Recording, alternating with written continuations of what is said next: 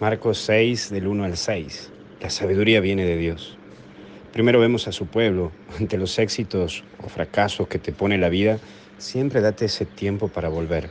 Porque ese éxito puede hacerte olvidar tu raíz, creerte que sos alguien que no lo sos. Y lo mismo pasa cuando fracasas. Empiezas a creer que tu vida no tiene sentido, empiezas a girar y creer que todo es un fracaso. Jesús después de cómo le fue con la multitud, vuelve a su casa, a su gente y a su esencia. Si venís fracasando con muchas cosas, volvé a tu origen y hasta juntate con gente que te conoce desde chico o desde chica. Y si te está yendo bien en la vida, también te invito a lo mismo. Volvé a los recuerdos.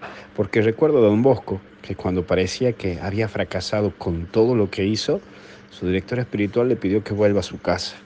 El compartir con su mamá le devolvió las fuerzas para seguir.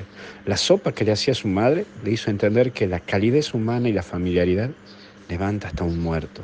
Y lo levantó y volvió a trabajar con los niños de una fuerza increíble. Pero también esto de con sus discípulos. Mira, cuando una persona es feliz con quien está y es feliz con lo que hace, esa persona termina siendo una persona sana y tiene mucho potencial en su vida. ¿eh?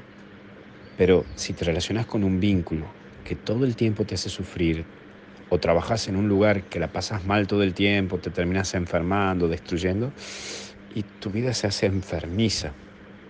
Recuerda que en tu vida hay dos pilares, y que si ves en Jesús y a la figura de Jesús en lo cotidiano, es como que se aparecen bien estos dos pilares. Uno es el amor y el otro es el trabajo, porque cuando falla uno, nos podemos apoyar en el otro. Pero el amor y el trabajo son los dos elementos claves de tu vida para vivir sanamente. Si yo estoy pasando una buena relación afectiva y me está yendo mal en el laburo o pierdo el trabajo, y voy a tener un sustento. O si me va mal en la parte afectiva, es muy posible que el trabajo me sane, me ayude a seguir adelante, mis compañeros. Es como que uno se apoya en el otro. Es por ello que trata de cuidar mucho estas dos cosas, porque si falla una, puedes apoyarte en la otra. Por último, falta de fe. Es importante que alimentes tu fe, tu momento de oración, porque cuando la gente te da la espalda o cuando simplemente no sabes cómo seguir con tu vida, la fe es lo que puede levantarte, es la fe la que te puede animar nuevamente.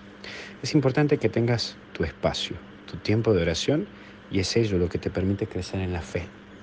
Ánimo a seguir adelante y cuida nuevamente los dos pilares, tu amor y tu trabajo. Los dos elementos te ayudan a salir siempre junto con Dios, por supuesto. Que te bendiga Dios en el nombre del Padre, Hijo y Espíritu Santo. Hasta el cielo no paramos. No se olvide la gente de Weston. El 17 estoy por ahí. Pueden buscar las entradas en Estudio María. Pongan ahí en Google y lo van a encontrar. Gente del Salvador, el 10 de febrero estoy por ahí y también pueden encontrar en Misioneros Digitales. Y también la gente de Guatemala el 6 y el 7 en el Teatro Lux. Les quedan poquitas entradas. Vayan sacando y recuerden que con todas estas entradas, ustedes nos están ayudando no tan solo a misioneros, sino también a Valle de los Ángeles, el orfanato que ayudamos hace tantos años con misioneros digitales, donde más de 200 niños le van a agradecer por este aporte que hacen. Que Dios los bendiga. Hasta el cielo no paramos. No te olvides de encontrar todo en www.misionerosdigitales.com. Que Dios te cuide. Buen miércoles. Chao.